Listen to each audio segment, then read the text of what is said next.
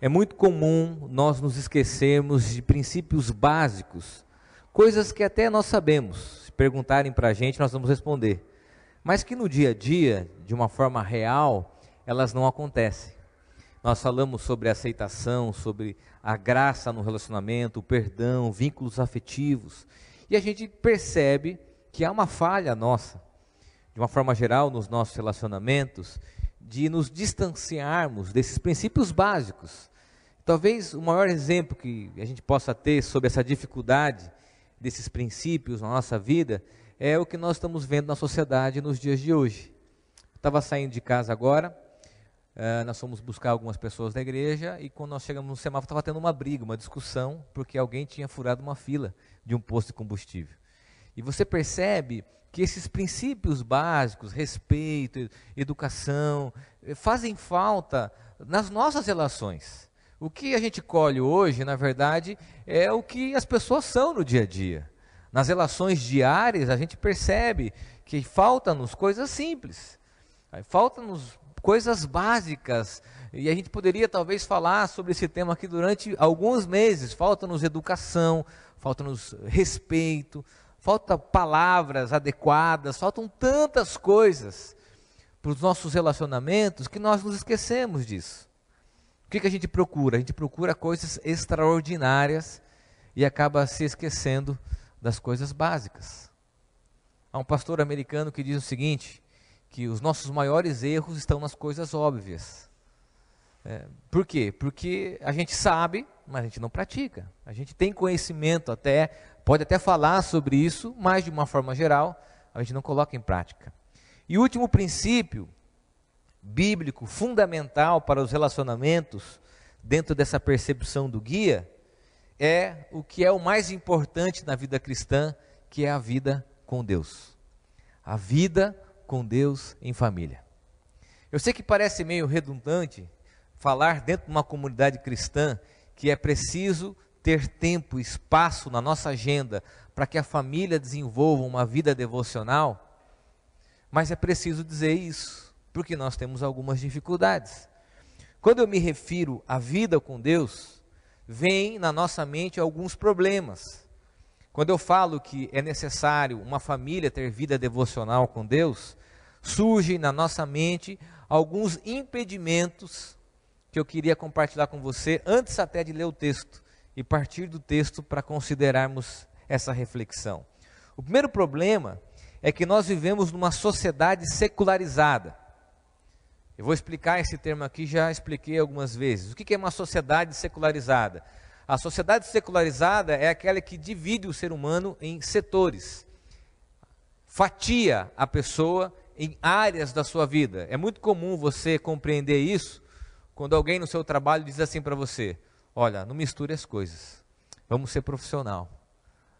Ambiente de trabalho é uma coisa, ambiente familiar é outra. Esse é um exemplo claro do que é uma sociedade secularizada. Você tem áreas distintas da sua vida. É claro que em alguns aspectos isso é positivo.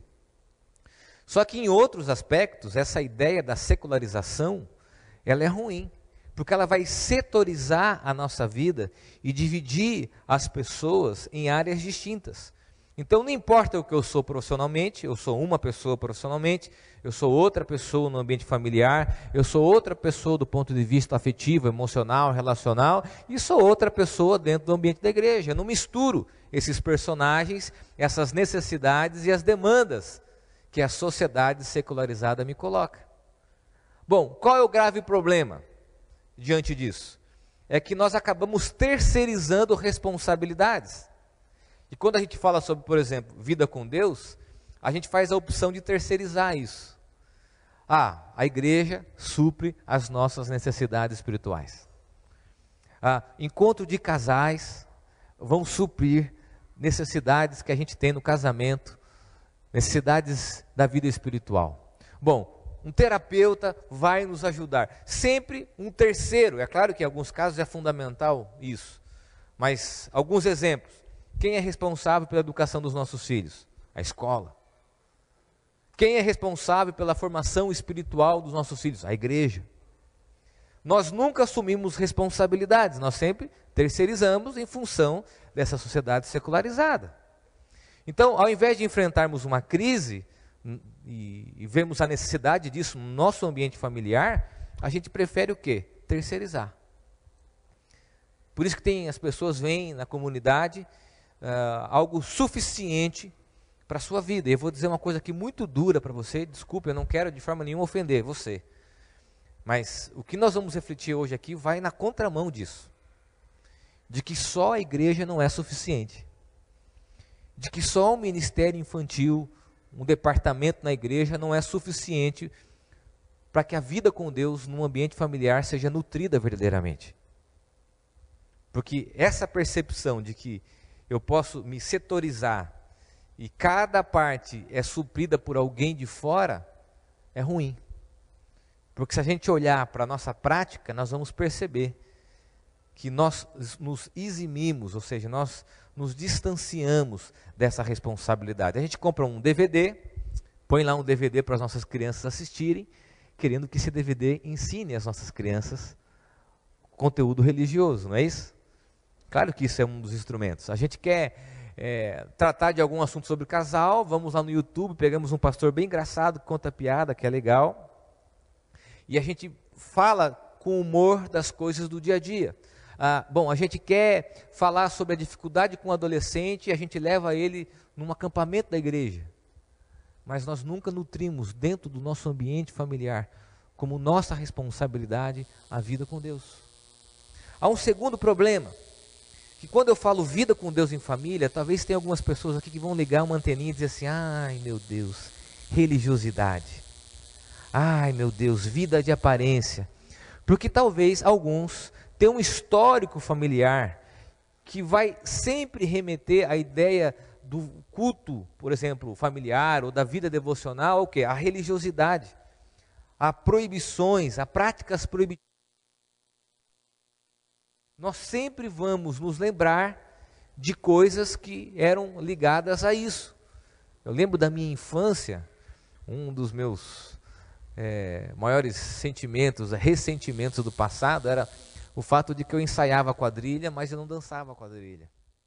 Então, estava feliz na vida porque no ensaio a minha família não via, mas chegava no dia da apresentação, por causa da religião, não podia dançar. Aí depois de alguns anos, meu filho dançando quadrilha, minha mãe lá filmando, o meu filho toda feliz. Eu fiquei, puxa vida, na minha época não era assim. Porque tem muita gente que faz essa associação de que quando nós convidamos as pessoas a uma vida com Deus familiar, isso consequentemente vai alimentar religiosidade dentro da casa. Que vai haver moralismo, que vão haver práticas proibitivas, que vão haver discussões religiosas intermináveis. Não é isso. Eu queria convidar você, eu sei que talvez alguns tenham esse histórico, receosos, porque foram obrigados. Às vezes, como eu, lembro que eu queria dormir um pouco mais tarde, minha mãe começava tirando o cobertor, tirando o travesseiro, tirando o lençol, para a gente ir de manhã na igreja. E hoje eu olho para trás e vejo que isso foi bom. Porém, outras experiências foram ruins. Mas isso não me impede, como pai hoje, de desenvolver na minha família, no meu casamento, com os meus filhos, nas minhas relações afetivas de amizade, vida com Deus. Por isso que tem muita gente que talvez compreende isso de forma equivocada, como religiosidade, e aí vira aqueles almoços com discussões religiosas intermináveis. O que a Bíblia fala, o que a Bíblia não fala, o que a Bíblia aceita, o que a Bíblia não aceita, sempre partindo do pressuposto do indivíduo. Max Lucado tem uma frase que ele diz num texto a respeito dessas questões religiosas, ele diz o seguinte: se o próprio Jesus não pôde forçar sua família a compartilhar de suas convicções, o que leva a pensar que você pode? Então, quando eu falo vida com Deus em família, eu não estou dizendo religiosidade, um ambiente de discussões religiosas, sempre no aspecto moralista e no aspecto rígido. Não, eu estou pressupondo algo saudável, algo bíblico, que de fato envolvam as pessoas e que de fato conecte essa família. O terceiro problema é a grande justificativa das pessoas, talvez hoje em segundo lugar, depois do combustível, ok? Porque combustível vai ser a justificativa do brasileiro nos próximos 60 dias, né? Vamos dizer, mesmo que volte, vai ser a justificativa para os próximos meses. Mas há uma outra justificativa, que é a mais proeminente: falta de tempo. Não tenho tempo. Essa é a maior justificativa. Trabalho demais. Aliás, os casais, eles brigam para ver quem está mais cansado. Já percebeu isso? Parece que quem está mais cansado tem mais direito. Então, quando você vai ali depois do almoço, eu vou dormir porque eu estou muito cansada. Não, mas eu também, eu, tra eu trabalho. Não, mas as pessoas disputam para quem está mais cansada. É um mérito. A falta de tempo hoje é um status. As pessoas elas querem discutir quem está mais ocupada. E diante dessa ocupação, dessa falta de tempo, não dá para imaginar alguém parando para orar. Não dá para imaginar alguém orando com a esposa, com o marido, lendo um livro junto, lendo um texto bíblico, porque as pessoas simplesmente não têm tempo. Lá em casa a gente tem o hábito de orarmos e almoçarmos todos os dias juntos. Graças a Deus a gente consegue manter essa rotina de almoçarmos juntos todos os dias. E os meninos chegam em casa naquela pressa da escola e aí o Theo pede: "Pai, não deixa o Luca orar, por favor", porque o Luca ele ora por todo mundo que ele viu. Né? Hoje ele orou pelo Salah que se machucou ontem no jogo do Real Madrid. Então a oração dele é longa. Então o Theo fica, vai demorar, vai esfriar comida, porque não tem tempo para a nossa rotina, práticas devocionais, por mais simples que pareçam. A gente transformou a vida espiritual, na verdade, ela, nós pegamos a prioridade, ou seja, as demandas da vida espiritual e colocamos na nossa rotina. Então a gente acha que se a gente ouvir uma música no carro, é o suficiente para dizer que, nossa, eu oro, eu tenho práticas de adoração com a minha família. É, não, isso é importante, continue fazendo isso, mas isso não vai substituir a necessidade que você tem na sua casa, no seu ambiente. A gente acha que se a gente participar de algum tipo de evento, não. Falta-nos a compreensão de que vida com Deus em família é fundamental. E é exatamente isso que eu queria considerar com você nessa noite com dois textos bíblicos, um texto do Antigo Testamento e outro texto do Novo Testamento. Para você entender que na história bíblica, na história bíblica, Deus tem uma forma de se comunicar ou de estabelecer o seu propósito que é através das relações familiares. E aqui eu não quero excluir ninguém. Eu creio que família não se dá apenas nas relações sanguíneas, ok? as relações consanguíneas, ela se estabelece também no vínculo afetivo. Talvez alguns não usufruíram, não tiveram famílias grandes, presença dos pais, mas tem pessoas próximas que se estabelecem como vínculos afetivos e que são família do ponto de vista do quê? Do coração. Gosto disso. Citei aqui todos os domingos o ECA, que fala da família estendida, que pressupõe o um vínculo como uma ideia da família. Então, assim, não se exclua, todos vocês aqui, todos nós estamos dentro de um ciclo familiar. Essa mensagem não é só para quem é casado, não é só para quem tem filhos, não é só para quem está dentro de um modelo da família perfeita, antigamente a gente chamava família doriana, é, mas são para todas as pessoas que possuem relações. E nessas relações afetivas, nessas relações familiares, é preciso desenvolver o que? Vida com Deus. Primeiro texto que eu quero ler com você é o texto de Deuteronômio, capítulo 6, versículo 4 e 7, quando Deus faz um convite ao povo. E é muito importante você entender o contexto dos dois textos que nós vamos ler. Diz assim: Escute, povo de Israel, o Senhor e somente o Senhor é o nosso Deus. Portanto, amem o Senhor nosso Deus com todo o coração, com toda a alma e com todas as forças. Olha só o que ele diz. Guardem sempre no coração as leis que eu lhes estou dando hoje, e não deixem de ensiná-las aos seus filhos.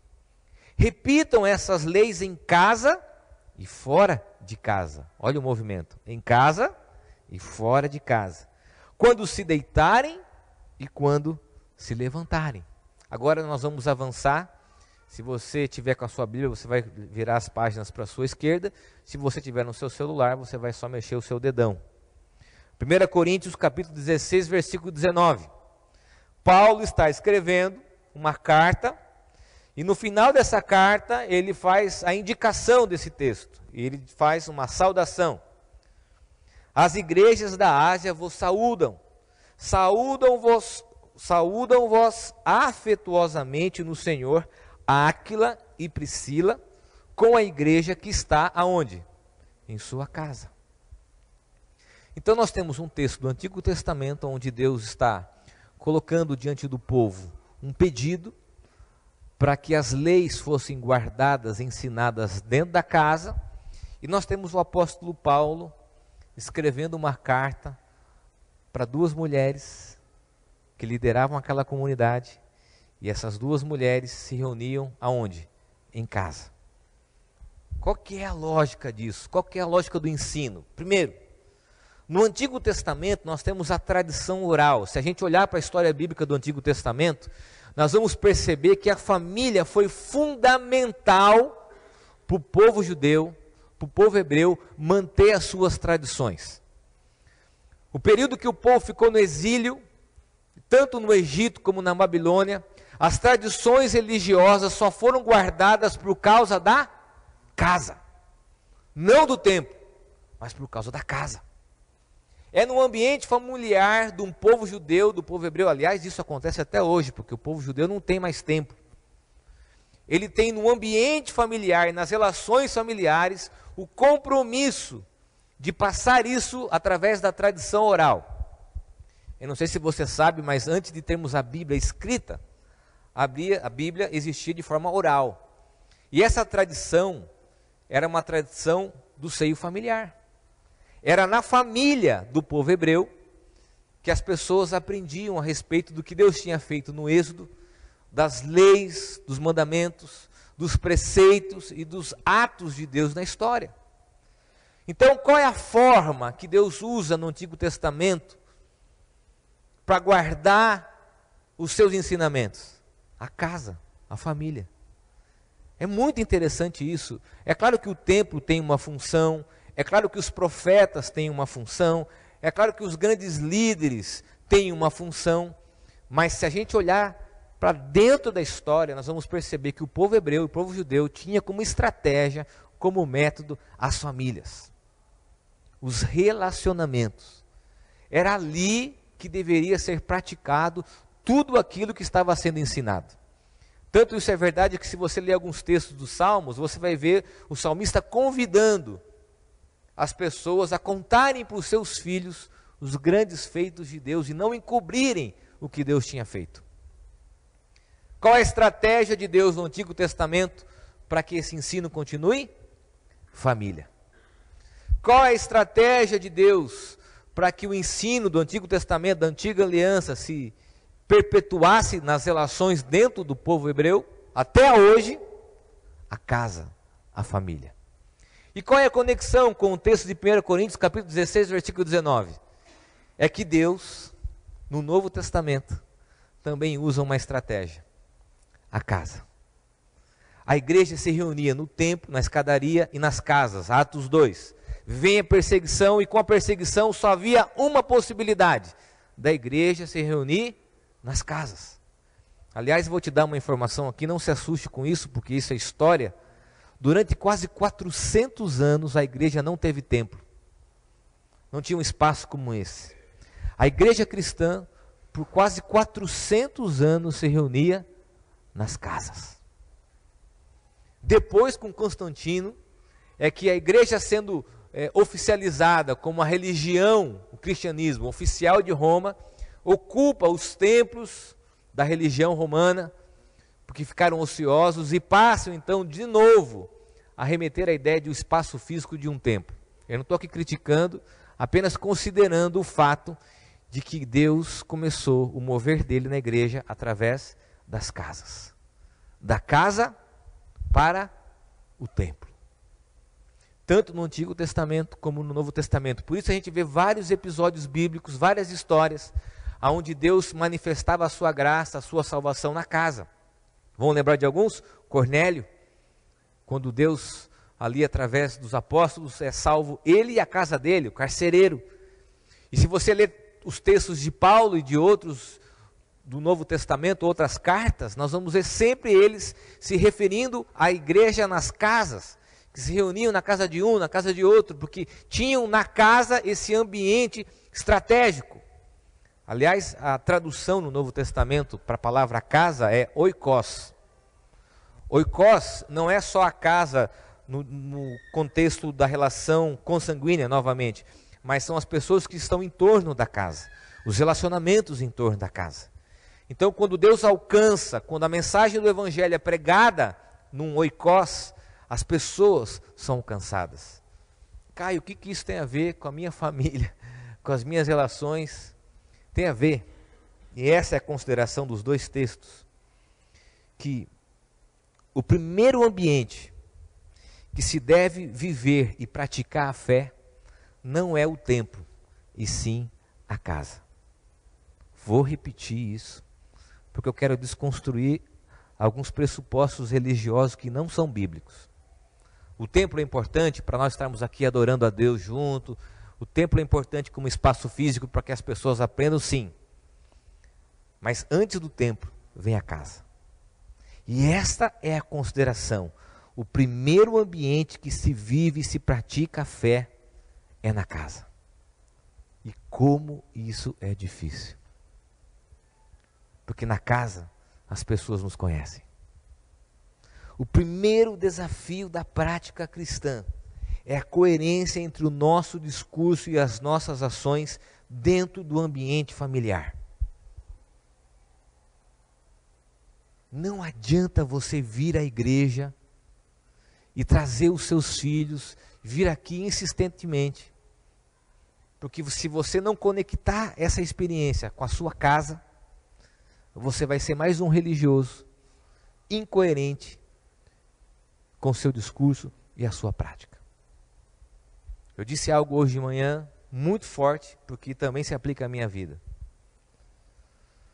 Se a nossa prática na casa nas nossas relações familiares, afetivas, forem incoerentes, a igreja nada pode fazer.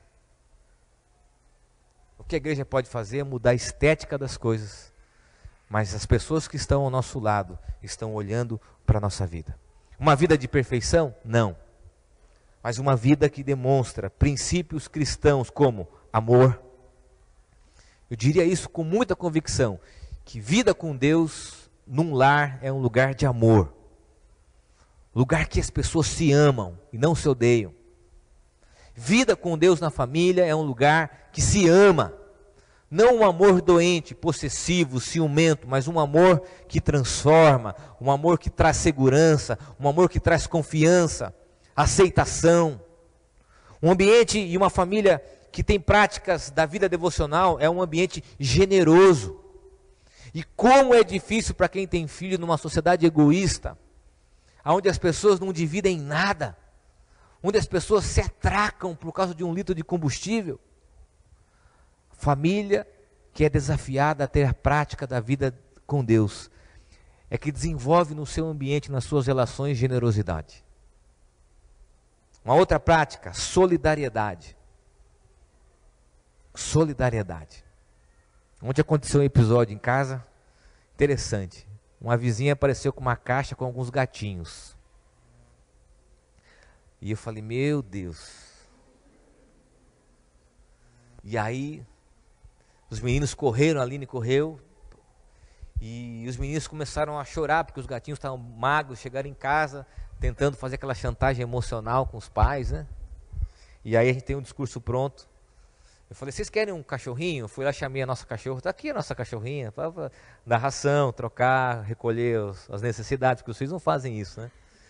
E eu quis ser meio duro com eles, a Aline falou assim, viu, a gente ensina a ser solidário, nós temos que deixar que eles expressem esse sentimento, que eles busquem alternativas. Se nós ensinamos solidariedade, isso também se aplica a coisa que nós não gostamos. Agora que ela falou isso, eu não gostei, porque eu diria que o gato não é um animal do meu gosto. Mas eu me vi num ambiente de contradição. Peraí, se eu falo sobre generosidade, isso diz respeito a todas as esferas da minha vida. E aí, por Deus, Deus deu sabedoria aos meus filhos. Eles foram nas vizinhanças, nas casas, e as pessoas ficaram com os gatos. E quando a caixa voltou, estava vazia. mas é um exemplo prático de como que às vezes o nosso discurso é incoerente com a nossa prática. A vida com Deus também é quando nós nutrimos, nós incentivamos solidariedade, amor e a graça. Porque a família é um ambiente de graça, é um, é um, lugar de recomeço, é um lugar de perdão, é um lugar de considerarmos as nossas falhas, é um lugar de a gente se desnudar da aparência para pedir perdão, para reconhecer que erra. Alguns meses atrás eu falei no encontro de família sobre a questão de educação de filhos. Que uma das minhas preocupações não é que os meus filhos me vejam como um cara perfeito, mas é que eles me vejam como um cara sincero e honesto. Porque se eu focar na ideia de que eu sou um cara perfeito, eu tenho a convicção de que eu vou frustrá-los em algum momento da minha vida. De que em algum momento eles vão olhar e vão assim: opa, pisou na bola. E meu desafio como pai é estabelecer um ambiente de graça, para que quando eles errem e quando eu erre, a gente considere as falhas uns dos outros, porque nós nutrimos vida com Deus em família. Há uma frase do Moody que diz assim: Acredito que a família foi estabelecida muito antes da igreja, e o meu dever é primeiro com a minha família. Não devo negligenciar minha família. Primeiro a casa, depois a igreja. Primeiro a casa, depois o trabalho. Primeiro a casa, depois a profissão. Primeiro os relacionamentos familiares, depois a carreira. Porque é na casa que nós desenvolvemos a vida com Deus. E aqui algumas perguntas que você deve considerar. Como que está o seu ambiente familiar? quais sentimentos e quais práticas da sua fé são coerentes com o seu discurso dentro da sua própria casa. Segunda consideração: temor a Deus se desenvolve no ambiente familiar. Quando a gente considera o texto do Antigo Testamento e do Novo, e você vai estudar o desenvolvimento do projeto de Deus através da família, você percebe que o temor a Deus se desenvolve no ambiente familiar. Eu quero explicar essa palavra temor a Deus, porque tem muita gente que associa temor ao medo. Quem assiste aquela série Vikings, né? Tem até um especialista aqui na igreja em série Vikings, o, que é o Daniel. Ele lá tem a crença de que o trovão é Thor batendo o seu martelo. E quando isso acontece, eles têm medo. E tendo medo, para eles, é um, uma expressão religiosa. O temor bíblico não é associado ao medo, mas é associado a um profundo respeito e temor pela sua vontade.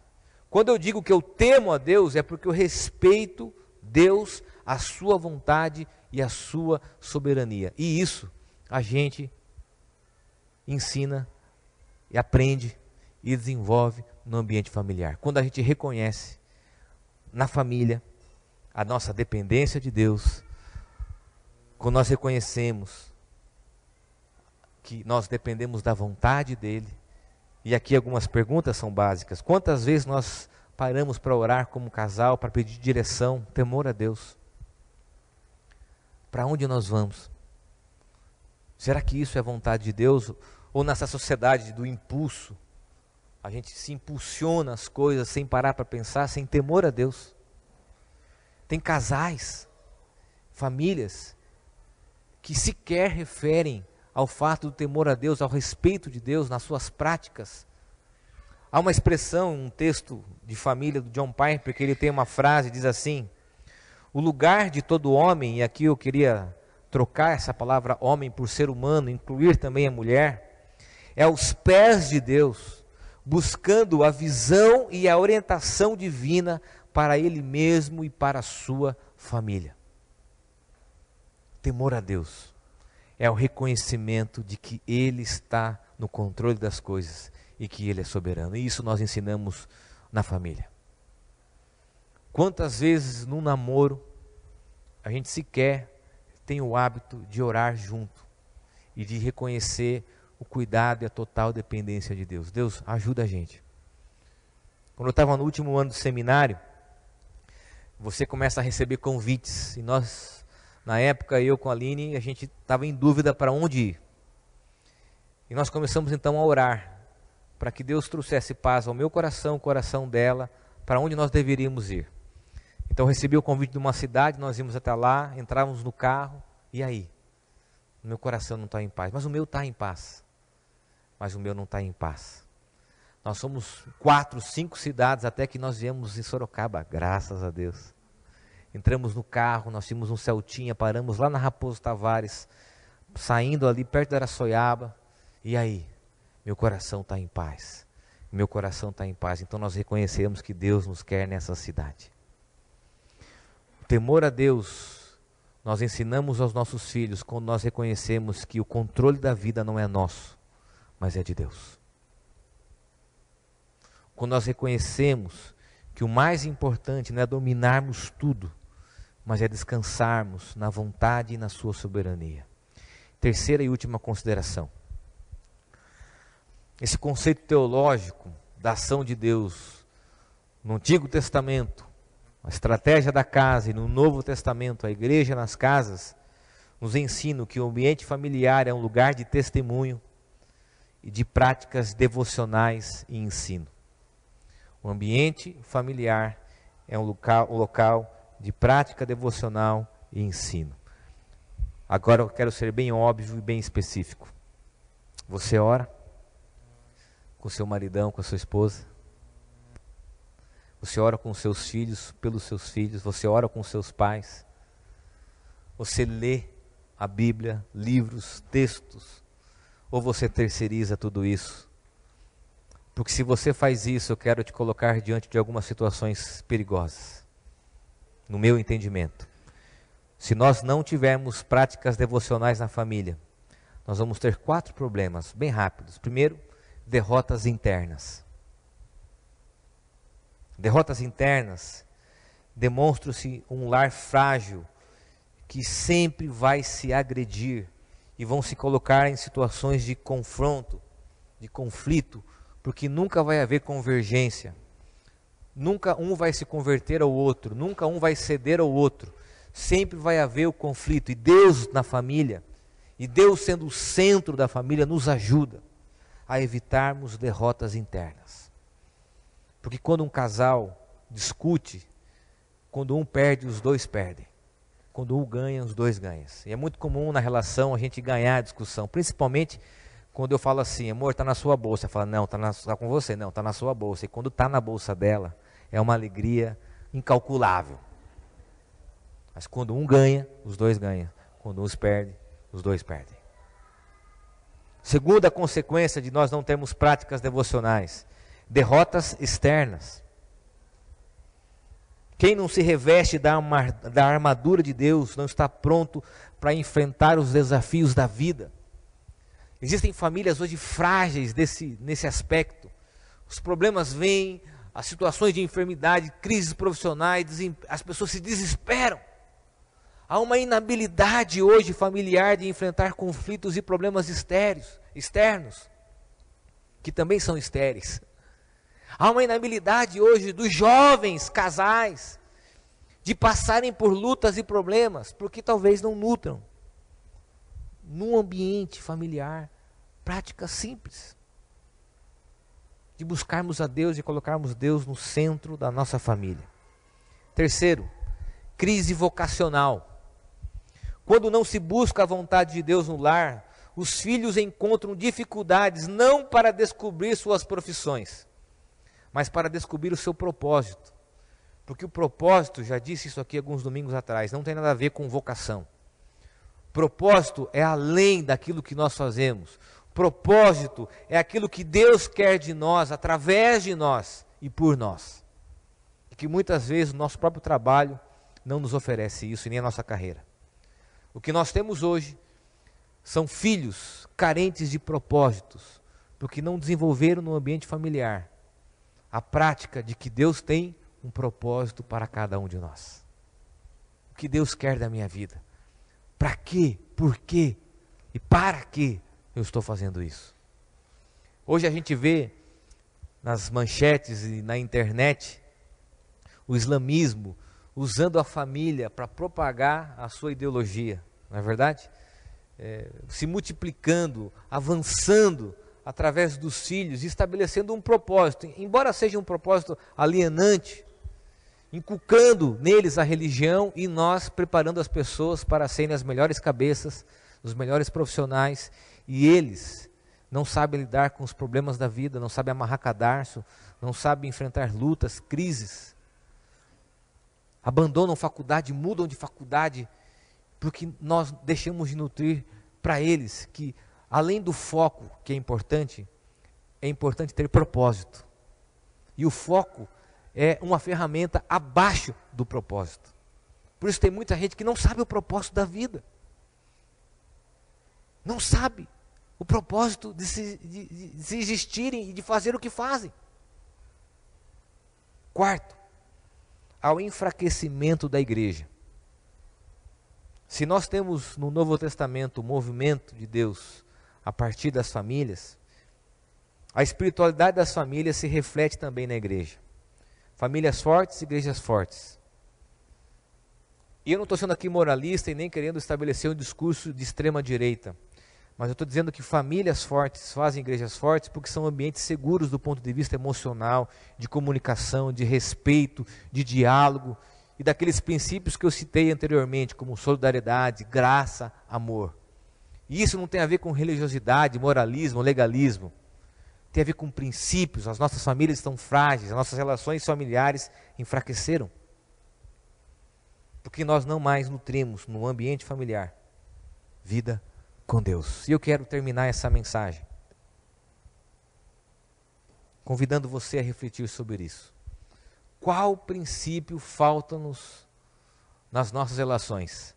Deus. Quando eu falo Deus, isso não quer dizer que você tem que acessar a sua memória e falar assim: ah, começou as proibições em casa. Não. Quando eu falo Deus, eu falo daquilo que Deus nos oferece dentro do pressuposto de um relacionamento. O que Deus nos oferece? Vou recapitular. Deus nos oferece amor. Então a família é local de amor. Deus nos oferece a graça. Então a família é um local de graça. Deus nos oferece a solidariedade, porque ele é um Deus patetoso, ou seja, é um Deus solidário. Então a família é um lugar de solidariedade. Deus nos oferece a comunhão, não é isso? Deus sendo Pai, Filho e Espírito Santo. Ele nos oferece a comunhão, porque ele mesmo se relaciona entre o Pai, o Filho e o Espírito Santo. E se Deus se oferece como comunhão, isso diz respeito que no nosso ambiente familiar tem que haver comunhão verdadeira. Qual é o contraste disso? O que tem nos nossos ambientes familiares e relacionamentos? Briga, disputa, inveja, feridas intermináveis, discussões intermináveis, secularização.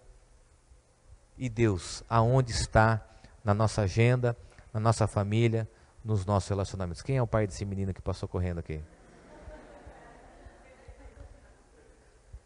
Falta-nos Deus na nossa família. Eu queria terminar dizendo o seguinte: eu tenho hoje o privilégio de cuidar do meu pai com 78 anos de idade. Meu pai é um homem simples, mas uma das coisas que eu vou levar do meu pai por toda a minha vida é porque diversas vezes eu fui no seu quarto, logo na hora de dormir, e eu encontrei ele ajoelhado orando. Por diversas vezes.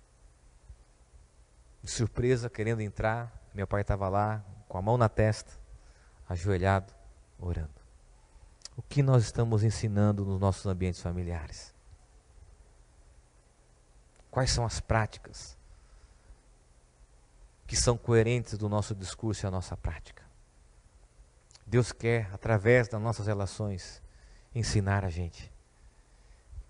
O maior desafio para mim, eu estou sendo muito honesto com você, não é ser um pastor que as pessoas me ouçam e digam assim: Uau, que pregação!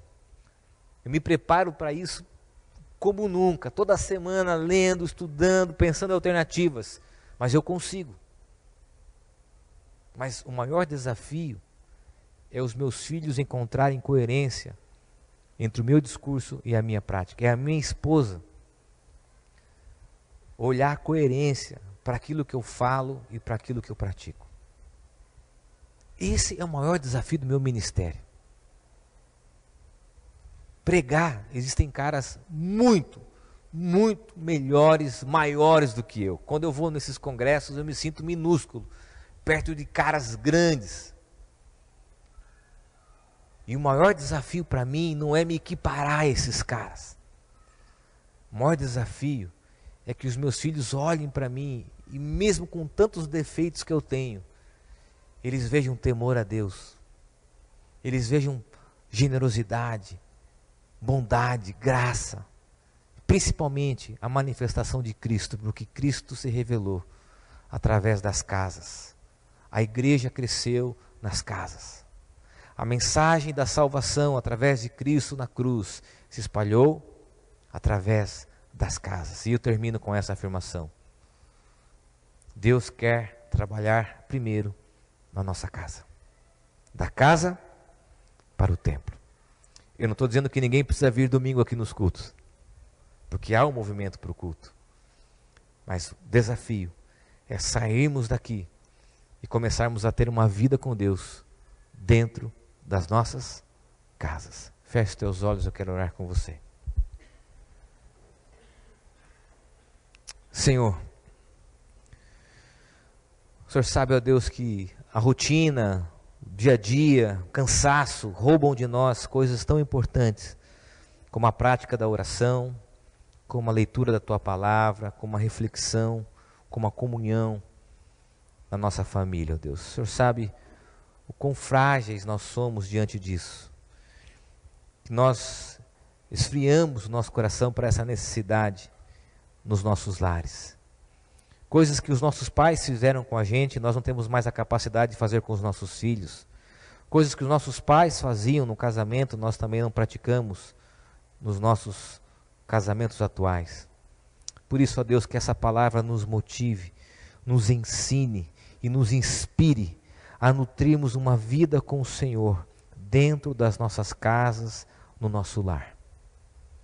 Ó Deus, aqui estão casamentos quebrados, frágeis, pessoas que estão enfrentando problemas emocionais, pessoas que estão cansadas, estressadas, angustiadas, que vivem dificuldade com os pais ou com os filhos. Senhor, que essa palavra acompanhe cada um de nós, invada as nossas casas com graça, com generosidade, com diálogo, com respeito, com comunicação. Para que na nossa casa o Senhor comece a agir e do nosso lar para a igreja e para a sociedade. No nome de Jesus é que eu oro. Amém. Amém.